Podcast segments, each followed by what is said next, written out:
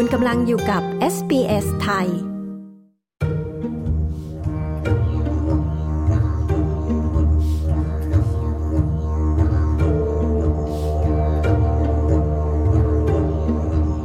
การลงประชามติ Voice to Parliament นะคะ ที่จะมีขึ้นในวันเสาร์ที่ 14 ตุลาคมนี้ หากว่าคุณไม่สามารถไปลงประชามติในวันนั้นได้ คุณสามารถลงประชามติล่วงหน้าได้นะคะ หรือทางไปรษณีย์ได้เช่นกันค่ะ คุณมาเซลัส เอนาลันกา และคุณเพนรีบักลีผู้สื่อข่าวของ SBS มีรายละเอียดเรื่องนี้นะคะ ดิฉันชลดา กรมยินดี SBS ไทย เรียบเรียงและนำเสนอค่ะ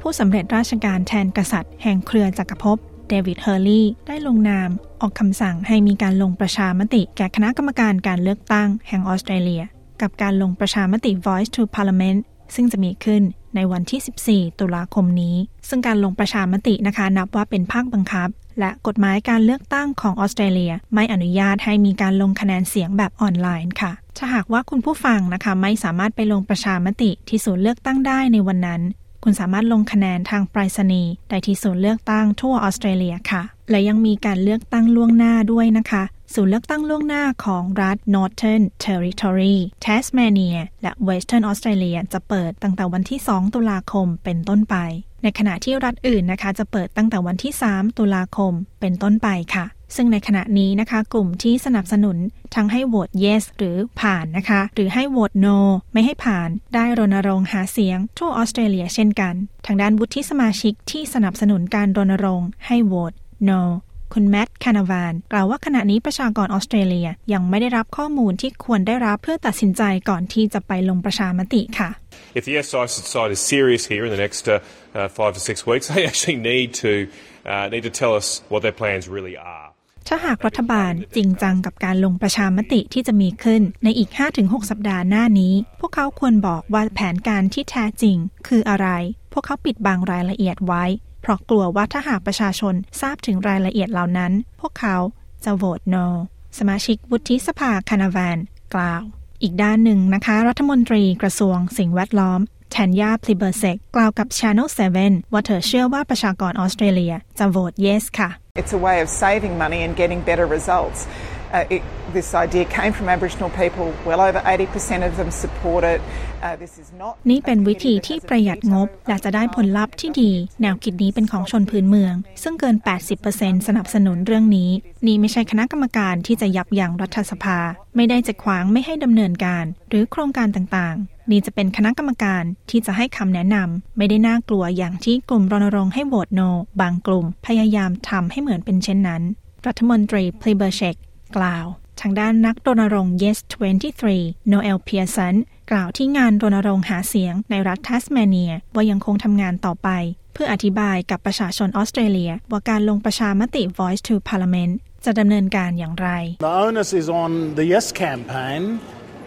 to speak with Australians about the concerns and questions they have,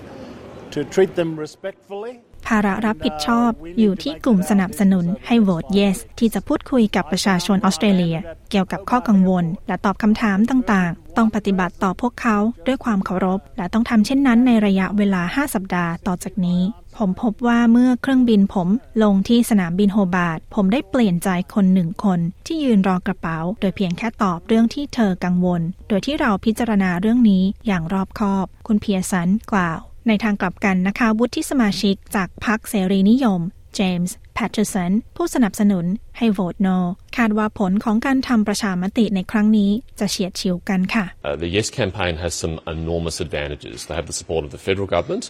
every single state and territory government in this country, and the vast majority of our largest. กลุ่มที่รณรงค์ให้โหวต yes มีข้อได้เปรียบหลายประการ พวกเขาได้รับเงินสนับสนุนจากรัฐบาล ทุกๆ รัฐและมณฑลในประเทศนี้ บริษัทมหาชนหลายแห่ง และผู้สนับสนุนที่สำคัญ และมีอิทธิพลกับสื่อ พวกเขามีข้อได้เปรียบจากเม็ดเงินหลายสิบล้านดอลลาร์ เรารู้ดีว่าจะมีผลอย่างมากกับการหาเสียงรณรงค์ผมกับคนอื่นๆ ที่ทำงานเพื่อรณรงค์ให้โหวต no ไม่ได้วางใจ และเราเชื่อว่าผลจะออกมาใกล้กันมาก วุฒิสมาชิกแพทเทอร์สันกล่าว คณะกรรมการการเลือกตั้งแห่งออสเตรเลียนะคะ แนะนำให้สมัครลงประชามติทางไปรษณีย์ ถ้าหากว่าคุณไม่สามารถเดินทางไปหน่วยเลือกตั้งได้ค่ะ หรือถ้าหากว่าคุณต้องดูแลผู้ที่ไม่สามารถเดินทางได้ หรือหากคุณอยู่ห่างจากศูนย์ลงคะแนนมากกว่า 8 กิโลเมตร ในวันจริง การสมัครขอลงประชามติทางไปรษณีย์สามารถทำได้ผ่านเว็บไซต์ของ AEC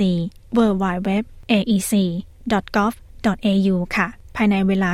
18.00 นาฬิกาของวันที่ 11 ตุลาคมนี้นะคะ จากนั้นต้องกรอกและปิดผนึกเอกสารลงประชามติของคุณ ภายในเวลา 18 นาฬิกาของวันลงประชามติวันที่ 14 ตุลาคม และส่งเอกสารให้ AEC ภายในวันที่ 27 ตุลาคมค่ะ ถ้าหากว่าคุณผู้ฟังจะไปต่างประเทศในวันที่ลงประชามตินะคะ คุณสามารถลงประชามติได้ที่สถานทูตออสเตรเลีย สถานกงสุล และสำนักงานข้าหลวงใหญ่ที่มีอยู่ 108 แห่งทั่วโลกค่ะการลงประชามติทางโทรศัพท์นะคะ ก็เปิดให้ผู้ที่ประสงค์จะโหวตที่อาศัยอยู่ที่ทวีปแอนตาร์กติกา ผู้ที่ตาบอด หรือมองเห็นไม่ชัดด้วยค่ะ และถ้าหากว่าคุณผู้ฟังนะคะ จะไม่อยู่ในเขตที่คุณอาศัยอยู่ประจำในวันที่ลงประชามติ คุณสามารถลงประชามติได้ที่ศูนย์เลือกตั้ง ที่ใดก็ได้ ในรัฐหรือมณฑลที่คุณจะอยู่ในวันนั้น และหาข้อมูลล่วงหน้าได้จากเว็บไซต์ของ AEC นะคะสำหรับผู้ที่ลงประชามตินะคะ จะต้องเขียนเพียงหนึ่งคำลงในบัตรลงคะแนน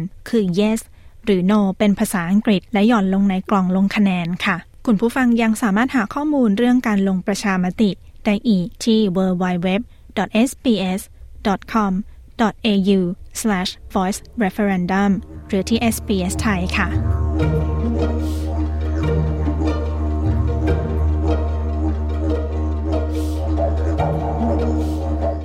ที่จบไปนั้นนะคะ คือข้อมูลสำหรับผู้ที่ไม่สามารถลงประชามติ Voice to Parliament ได้ในวันที่ 14 ตุลาคมนี้ โดยคุณมาเซลัส เอนาลันกา และคุณเพนรีบักลีดิฉันชลดา กรมยินดี SBS ไทย เรียบเรียงและนำเสนอค่ะ